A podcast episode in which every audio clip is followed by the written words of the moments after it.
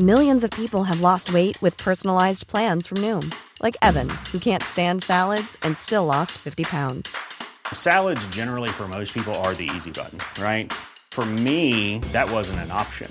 I never really was a salad guy. That's just not who I am. But Noom worked for me. Get your personalized plan today at Noom.com. Real Noom user compensated to provide their story. In four weeks, the typical Noom user can expect to lose one to two pounds per week. Individual results may vary. There's never been a faster or easier way to start your weight loss journey than with PlushCare. PlushCare accepts most insurance plans and gives you online access to board-certified physicians who can prescribe FDA-approved weight loss medications like Wegovy and Zepbound for those who qualify. Take charge of your health and speak with a board-certified physician about a weight loss plan that's right for you. Get started today at plushcare.com slash weight loss. That's plushcare.com slash weight loss. plushcare.com slash weight loss.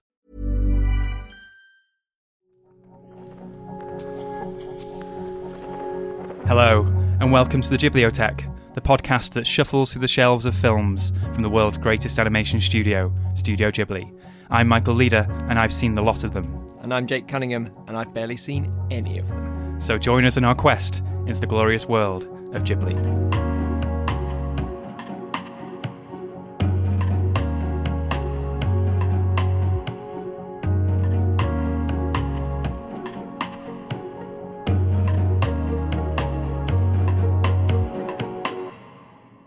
So, Film 4 this summer are doing a full Studio Ghibli retrospective. I do all things digital for Film 4. I'm also a podcaster on the side. I host the White Lies magazine film podcast. And I decided to rope in my esteemed colleague Jake Cunningham. That's me. I also host a podcast for Curzon Cinemas here in the UK, as well as working in commissioning for short films for Channel 4. But I've never seen any of these Ghibli films, and every day across the desk, Michael glares at me in disappointment. Uh, and now he's finally been able to remedy that. Yeah, the glare is softening with every episode. it is. We've got someone else in the studio. We have our first guest in the Ghibliotheque. We've allowed them through the precious doors of our library. And sitting down in a cosy armchair, we have Beth Webb, writer and programmer for the Bechdel Test Fest, Little White Lies, Empire Magazine, and BBC Radio as well. Beth, welcome to the show. Pleasure to be here. Thank you for having me, boys. We're going to be delving into history and context, as well as Jake's first or second impressions. This is one you've seen before, I believe. Yeah, we haven't actually said the name of the film. Aha. It's My Neighbor Totoro. This was the very first Ghibli film that I saw. That must have been six, seven years ago. And I remember watching it and thinking, I love this. I'm going to watch all of these films. and proceeded to never watch another one again. Well, we are partway through remedying that right now. Beth, you have seen Totoro, I presume. I've seen it so many times. and can you give us a taste of your knowledge of Ghibli? Is this the one that you've seen, or have you seen many of them, a handful of others? I'd say I've seen a fistful of Ghiblis. I think Yes. it's the. so I'm sort of halfway between the two. I think this was the first Ghibli film I've seen. I was trying to think about the first time I'd seen it, and I can't remember. I honestly can't. I mm-hmm. wish there was this like profound experience that I had where I was like. Oh my goodness! But all I know is that I watch it often, um, and it's definitely the film that I kind of recommend to friends. If I'm having like a blue day, I'll sit and I'll and I'll pop it on. I've been to the cinema to see it. Michael, we've seen it together before. In the rain at Film 4 Summer Screen at Somerset House last year. What a magical experience. yeah, the absolute downpour. I don't think I would have sat through that for anyone but Totoro. Well, you did write a piece for Little White Lies earlier this year for the 30th anniversary of the film. We need to make sure we put that in the show notes. Oh, yeah, definitely. Looking at the, the making of and impact of. Uh, Yeah, of My so Neighbor I have I have something of a, a special bond with Totoro in that um, I was born two days before it was released in Japan. I really wanted to to just explore it and talk to like-minded people about the film, and it was a real pleasure to write about. I really I really enjoyed writing about that.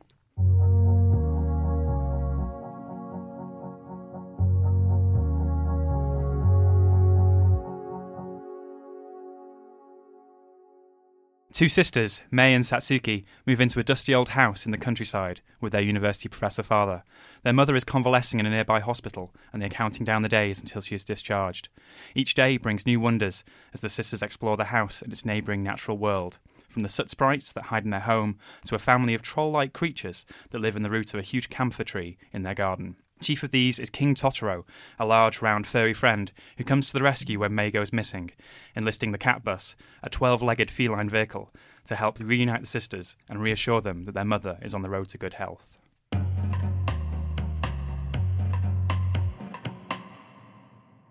Listeners to our previous episode on Grave of the Fireflies would have remembered that that film was made in conjunction with this one, My Neighbor Totoro. So now it's time to look at the second half of that double bill. Yes, it is. We're going to go all the way back to the mid late 80s. This is when Studio Ghibli had only really just been founded as a studio. Uh, they'd made one film under the Studio Ghibli banner so far called Laputa, and they still had to tussle with finances to get their films made. I'd like to start with Hayao Miyazaki. I, I love his production notes, his creative statements before he makes films. He had a long one for My Neighbor Totoro. He said, My Neighbor Totoro aims to be a happy and heartwarming film, a film that lets the audience go home with pleasant, good feelings. But he's also very interested in it being a specifically Japanese film. He says, though we live in Japan and are without doubt Japanese, we continue to create animation films that avoid depicting Japan. In this age of internationalization, we know that the essentially national is what can become most international. It's interesting, running on from his previous film, Castle in the Sky, known as Laputa in Japan, that was set in sort of a fantastical version of Wales, or at least a, a fantastical world based on Wales. And likewise, Na- Nausicaa, his film before that, was set in a fantasy world. He wasn't making specifically Japanese Mm. films and wanted to turn it around here. And he wanted to capture, this is another quote, what we have forgotten, what we don't notice, and what we are convinced we have lost. So he put this pitch together and went to Tokuma Shoten, who were the main owners and financiers behind Ghibli at the time, and they weren't interested in this twee adventure about two girls and a furry forest ghost spirit type guy. Yeah. They wanted these big epic adventures from Miyazaki, uh, specifically ones that had interesting foreign sounding titles. So he found it hard to get this project off the ground, and it seemed that it was going to be a straight to video 60 minute animated film. But when Grave of the Fireflies, that project landed on their desk, and Shinchosha, the publishers, said, We'll put up the full budget for Grave of the Fireflies. The producer, Toshio Suzuki, who we've said before, is this Yes, he's He's the, the shrewd businessman. Yeah. He saw an opportunity, utilizing a, a sort of peculiar, specifically Japanese social uh, kind of point of etiquette. He said, "This is a quote from a great interview, which we'll put in the show notes." He said, "The plan was for Shinchosha and Tokuma." Uh, to join hands and each create a movie that they would release as a double feature. Shinchosha has a longer history uh, and since that's the kind of thing that presidents of publishing companies really care about, President Tokuma would have to accept it if the president of Shinchosha requested it. So he literally got the president of pretty much the Penguin of Japan, this like old publishing house, to call up the younger company and say, "We're going to be involved in this. You should be involved too." And they went along with it. So they managed to pull off this amazing coup where this film that had been rejected was then suddenly greenlit. I love the way that bill. you, you talk about the production of this film as if it's a heist. it's kind of like that, isn't it? And they pulled it off. Would you believe it? Well, that's, that's how Suzuki talks about it. He says, and then the rest was easy. that would be a great Oceans type film, wouldn't it? I mean, and the rest was easy until the release, when we covered this in the Grave of the Fireflies episode, where it was a very hardcore double bill. You have this 80 odd minute adventure with, you know, woodland spirits, followed by or preceded by two kids struggling to survive in the dying days and the fire bombings of uh, the end of World War II. So, it, whichever way you played it, it wasn't really a great evening or afternoon out at the cinema. But Totoro did get acclaim. It won awards at the end of the year, uh, all the big awards for animation in Japan. And then, a couple of years later, once Ghibli start thinking about merchandising and Mm. licensing their properties to, to ancillary products, Totoro takes off and Mm. becomes pretty much the Mickey Mouse, the Winnie the Pooh, the Well, he's of- in. of he's the logo of the studio. and becomes the logo of the studio. Yeah. Yeah. It's a it's a fascinating point where in the history of the company where they'd been quite precious about the themes and the messages of their films, suddenly they'd realize let's play a bit of the the game here. Right. Let's do merchandise. That's how we can get in the public consciousness.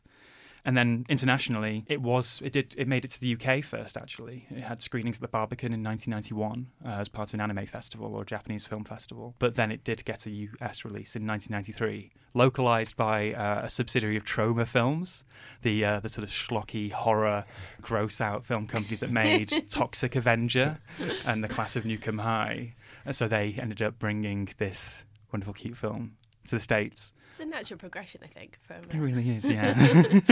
um, and that was when Roger Ebert reviewed it. And Roger Ebert, who would later become a huge champion for Miyazaki and Ghibli in the States, he wrote about it saying, Whenever I watch My Neighbor Totoro, I smile and smile and smile.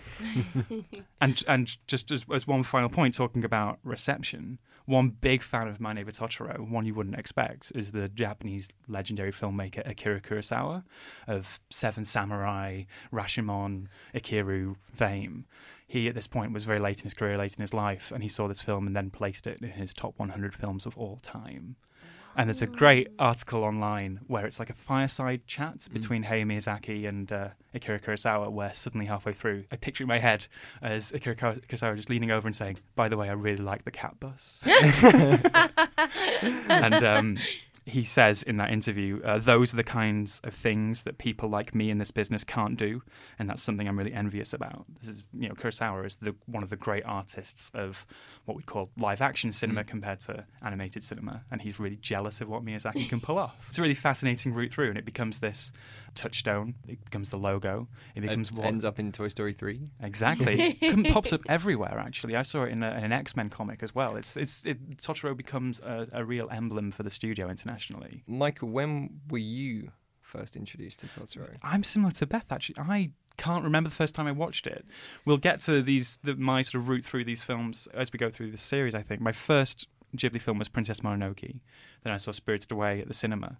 My Neighbor Totoro was released in the UK on DVD in around 2006, hmm. so it must have been around there that I watched it for the first time. I bought it on DVD and watched it over and over. I've seen it in cinema, and then most recently at Film Four Summer Screen last year, which was such a it's one of those magical moments where it's an outdoor screening in London, and you look at the program and you think these these this program has this moment where it rains, and if it rains at this point, it would be incredible, and it was Yeah. a, a night last year in August where it was raining all the way through. But as we'll see, this is a film that gives itself over to participation through umbrellas. I'd be like if I was saying it was a comfortable evening, but it was like it was beyond atmospheric. It was really magical. and the hardcore fans turned up. Yeah. It's one of those where rain does affect play and people might want to stay home, but people turned up for that. And it was such a special evening. Well, sadly, I wasn't at that screening, but I have now caught up with the film. So, uh, Let's get into the film. Hey, I'm Ryan Reynolds. Recently, I asked Mint Mobile's legal team if big wireless companies are allowed to raise prices due to inflation. They said yes. And then when I asked if raising prices technically violates those onerous two year contracts, they said, What the f are you talking about, you insane Hollywood ass? F- So to recap, we're cutting the price of Mint Unlimited from $30 a month to just $15 a month. Give it a try at mintmobile.com slash switch. $45 upfront for three months plus taxes and fees. Promo rate for new customers for limited time. Unlimited more than 40 gigabytes per month. Slows. Full terms at mintmobile.com. Millions of people have lost weight with personalized plans from Noom, like Evan, who can't stand salads and still lost 50 pounds. Salads, generally, for most people, are the easy button, right? For me, that wasn't an option. I never really was a salad guy. That's just not who I am. But Noom worked for me. Get your personalized plan today at Noom.com. Real Noom user compensated to provide their story. In four weeks, the typical Noom user can expect to lose one to two pounds per week. Individual results may vary. Hey, it's Paige DeSorbo from Giggly Squad. High quality fashion without the price tag. Say hello to Quince. I'm snagging high-end essentials like cozy cashmere sweaters, sleek leather jackets, fine jewelry, and so much more. With Quince being 50 to 80% less than similar brands. And they partner with factories that prioritize safe, ethical, and responsible manufacturing. I love that. Luxury quality within reach. Go to quince.com slash style to get free shipping and 365 day returns on your next order. Quince.com slash style.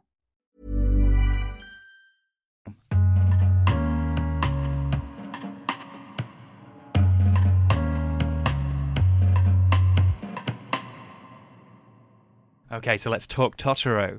Jake, you mentioned that it was several years ago when you last watched this.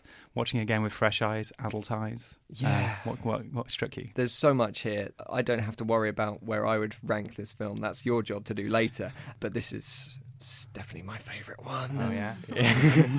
and the thing that I'd forgotten about it is the music and just how quickly that score comes in, and Mhm. it's really different. It develops over the course of the film. It feels like occasionally we've got four different scores going on at once, Mhm. and the first note of the score are just fantastic. They sound like this weird Ghibli Super Mario Brothers theme tune that I really loved. And uh, there are just moments in the film where any dialogue drops out, like narrative might even drop out, and you're just being completely led by movement and music. And it's so wonderful. And there are a few scenes that I'm sure we'll pick out over this review. Uh, I know Beth's got some dance moves that she might like to share. it's not Uh, a dance move; it's a routine. And it's um, It's completely on topic here. It's not just. it's- this is not frivolous. no.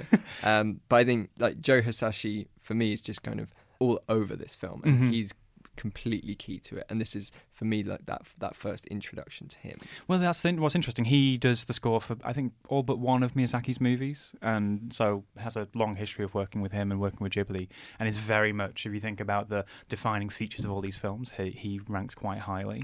And Spirited Away is often seen as w- one of his you know, big scores, but I think this is the one. Mm. He, what I find so fascinating about his music and thinking about him in context of Japanese composers at the time, he has a classical minimalist background, but he dabbles in electronics. He, but then he also has a great melodic sense. And the score here, there are at least three themes that are burned into my mind. There's of course the one that no one can get out of the head once we say Totoro, Totoro.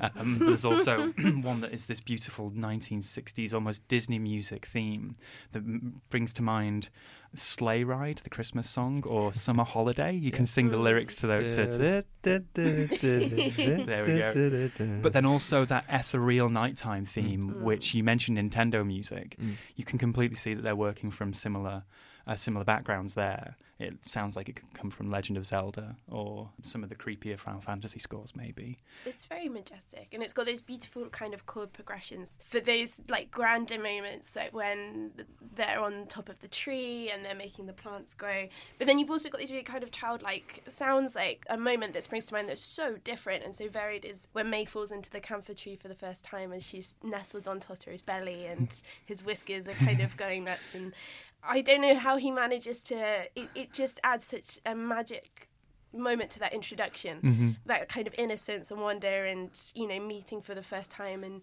sort of the, the absolute delight on her face as she kind of realizes what he is Mm-hmm. and he's sort of a little bit suspicious but also not bothered because he's falling asleep again and, and and you've got that but then you've also got yeah like I say these, these real moments of kind of majesty that, Mm. that he manages to create that really just lends this magic to what is already a very a very beautiful film It's part of really what you leave the film remembering Mm. Oh, the music, in, almost on a scale that you, not many other films, or if you think of bodies of work from other studios, you may have the big song from a Disney movie, for example, but you don't have themes on a soundtrack Mm. that, that worm their way. What I like about Joe Hisaishi, which is a, I'm not sure if it's apocryphal. I'll have to. I'd love to speak to somebody who may know know better, but it's a stage name. Joe Hisaishi. It's not his birth name Right. he developed it early in his career, basically ripping off and transliterating the name of the uh, American pop producer Quincy Jones. So if you flip his name like into to Japanese um, format, so surname first, and it's like it's Hisaishi Joe. Right. It's kind apparently in kanji if you wrote Quincy Jones. Wow. no Amazing. way Um, which citation needed really, but Ha- has anyone ever seen Joe Hisaishi and Quincy Jones in the same room? I said uh, let's delve into what there is of a story in this one. And uh, Mm. it starts for me with familiar Ghibli territory, which is a moving house and girls in the back of the car. yeah, similar to well, Spirited Away, but they're excited Yeah. uh, in this one as opposed to being uprooted in the Mm. way that Chihiro was in Spirited Away. But very similar, isn't it? This Mm. idea of movement and moving into a new new area being upheaval for the character. Mm. It's really fascinating. And what I love about those early scenes is that it's these adventurous girls. Yes. They're not scared by anything. There's a bit where Kanta, the boy, comes over and goes, "Yeah, you live in a haunted house," and they're like, "We don't care. We're going to go run around and Yeah.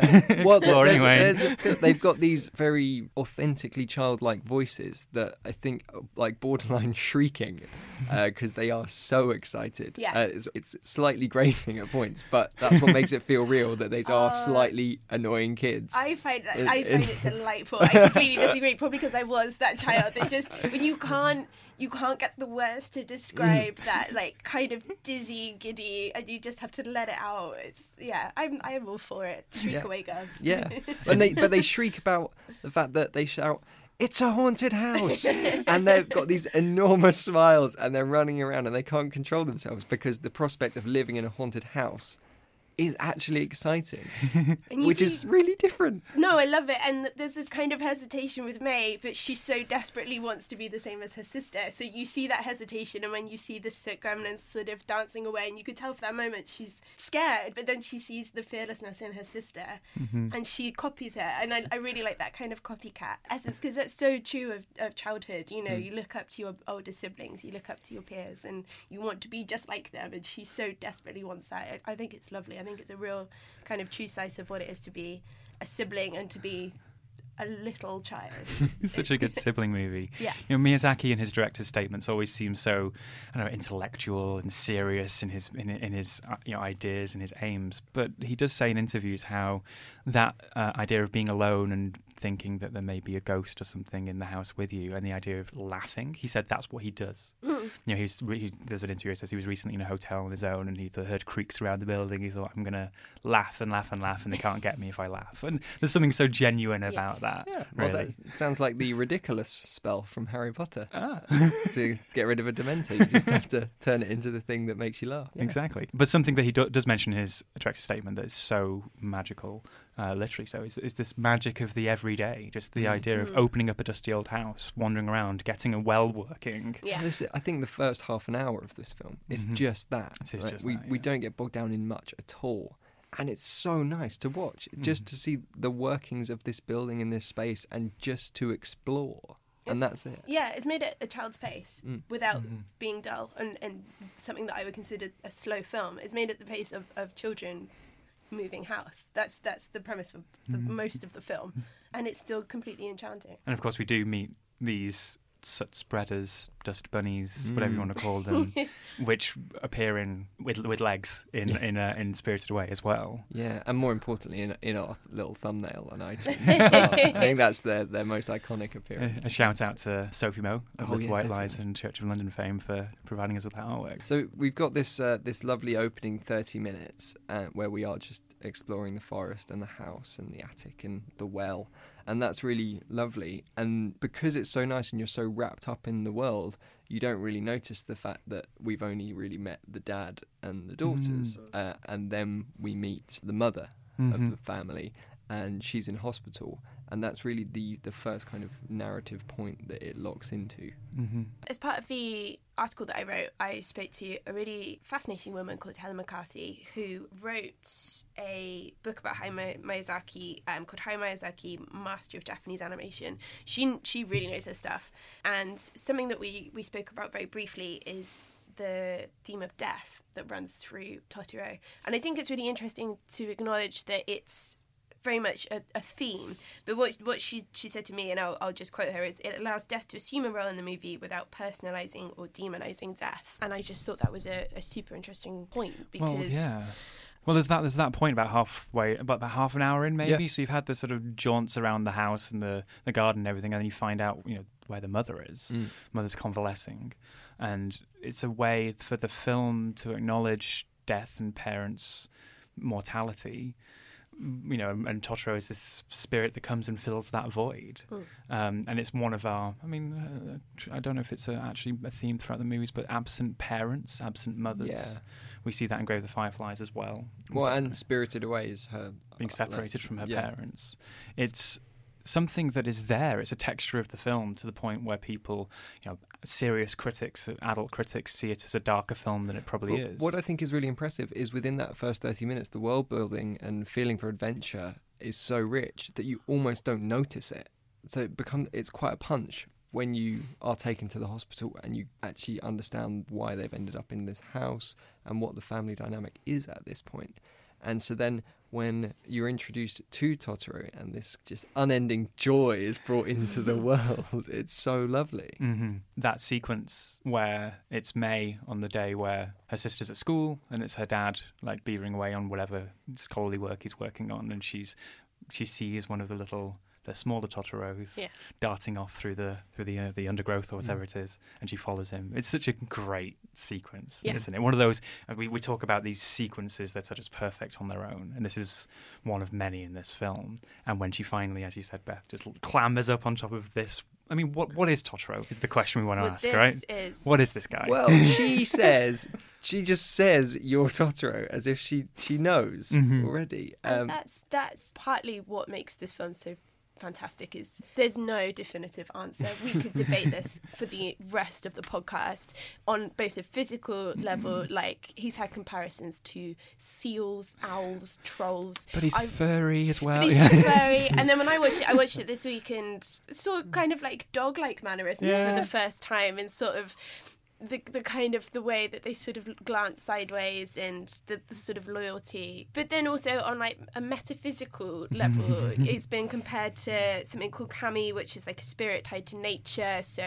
you know, is it tied to the camphor tree? Is it a he? Is it a she? I is know, it a yeah. god? is it is it real or not? I know that Miyazaki encourages you to either, you know, can believe it's a figment of their imagination or it's real and that's up to you. Although he says that he believes that Totoro is real.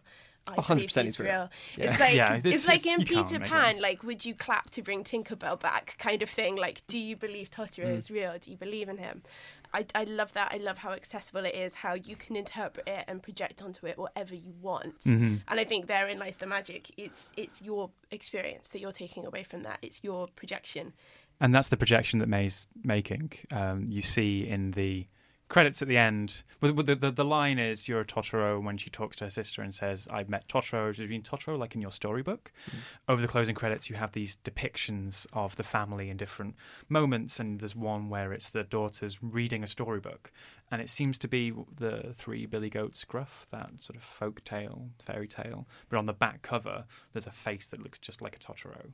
And so there's a suggestion that it's from her storybook, and that's the that's the name she ascribes to Totoro. I, I read it as at, like a Totoro in that there. So you have So these three, yeah, you have these three little creatures, and their species is Totoro, and they are a Totoro, and you have the king one, and the blue one, and the white one. Well, design wise, you can see uh, a lineage from there's a film that uh, Miyazaki worked on with Isao Takahata in the early 80s called Panda Go Panda.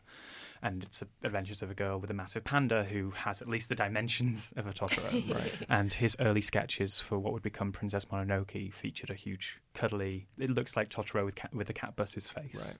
For example. So it's it's interesting. It's such an interesting character to, to dig into. The, the cat bus, the the nightmare fuel of the cat bus. Yes, my brother is absolutely to this day terrified to the point where when I was watching it last week and I sent him a, a picture of me watching the mm-hmm. cat bus and he was like, "Why are you watching it? Why why are you sending me this?" He's 26. Like he's he he watches scary films all the time. This is the one that haunts his dreams. Um, It sounds like you're the one that's haunting his dreams by sending him what sisters do. right. But Yeah. the cat bus appears in what I think is the absolute standout sequence from this film, the bus stop rain oh, sequence. yeah. Um, which again, this the sense of the magic in the everyday. Miyazaki just homes in on this one thing, which is standing at a bus stop with an umbrella, with drops of rain from the trees above you landing on the umbrella, and making funny it's noises. The two girls just waiting to pick up their dad from the bus stop. And he turns it into this beautiful, almost silent short film. Yeah. Mm. yeah, it's incredible. And then the cat bus is one of the great surreal animated creations. The fact that the door is part of its body and you're sitting it makes that noise. You've got the sort of mice that are on its eyebrows that are the, the, the headlamps. and that like maniacal grin on its face like it's it's um i can see why he gets upset watching it just these all-seeing eyes Well, And when we get into the night time and with the cat bus, Mm. I think we go back to Joe Hisaishi. He really lets loose here. Yes. Uh, the cat bus music is Looney Tunes, um, and the the nighttime stuff is when we're getting into that ethereal realm that I think becomes that spirited away sound that is almost becomes a musical trademark for Ghibli. Yeah.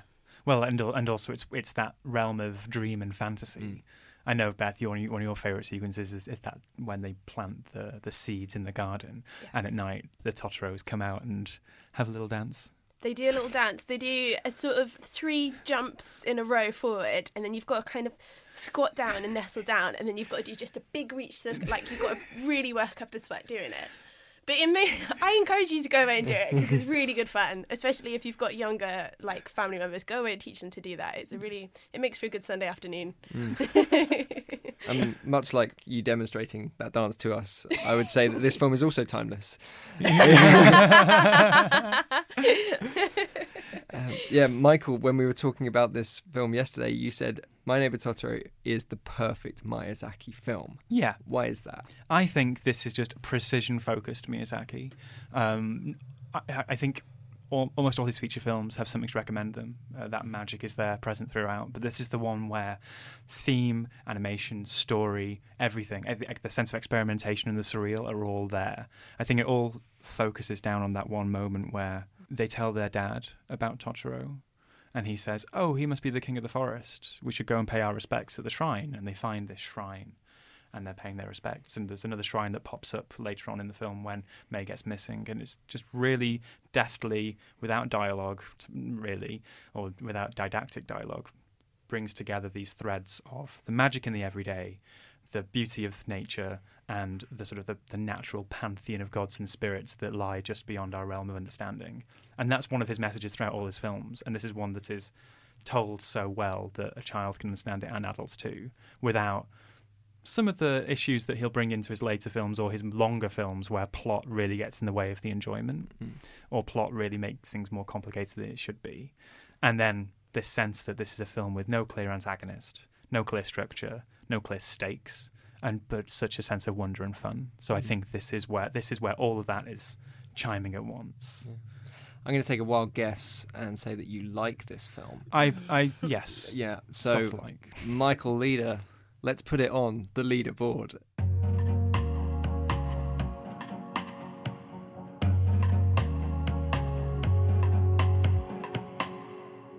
So we're three episodes in, and so far we have watched Spirited Away, Grave of the Fireflies, and now My Neighbor Totoro. The leaderboard as it stands has Grave of the Fireflies at number one, Spirited Away at number two, and where is My Neighbor Totoro going to slot in? Well, I think it, there's only one place it can go, and that is top of the pile. I really think this is the one to beat, the gold standard.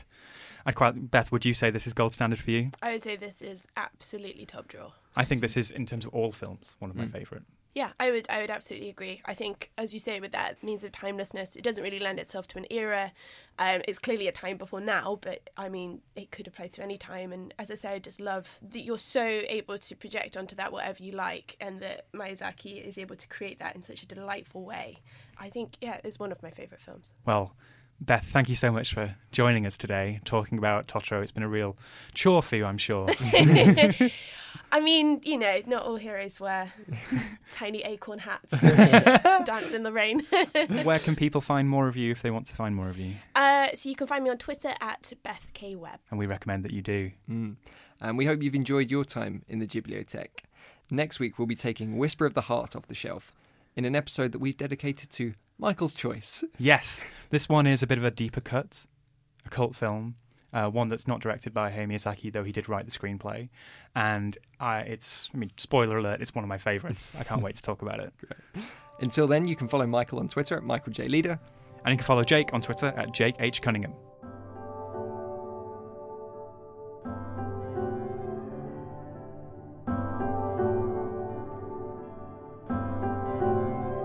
Ghibliotheque is a Little Dot Studios production. We record at Soho Radio, our music is made by Anthony Ing, our artwork is by Sophie Moe, and Steph Watts helps us out with all, all of our GIFs, images, and anything else we post online. The show is produced by Michael Leader, Jake Cunningham, and Harold Scheel. That's me. I do the voiceover for the credits as well.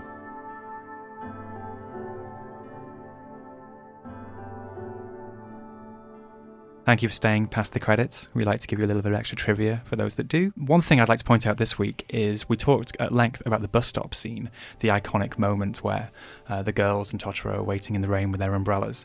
It's actually the poster of the film, but those eagle eyed listeners will see that it's actually one girl standing next to Totoro at the bus stop, and she has Mei's pigtails, but sort of Satsuki's uh, dimensions, and that's because that is based on concept art from early in the production when it was meant to be one girl, not two, going on an adventure with Totoro. The second sister was only added later on when Miyazaki wanted to enlarge the film to a feature length and add some extra stakes.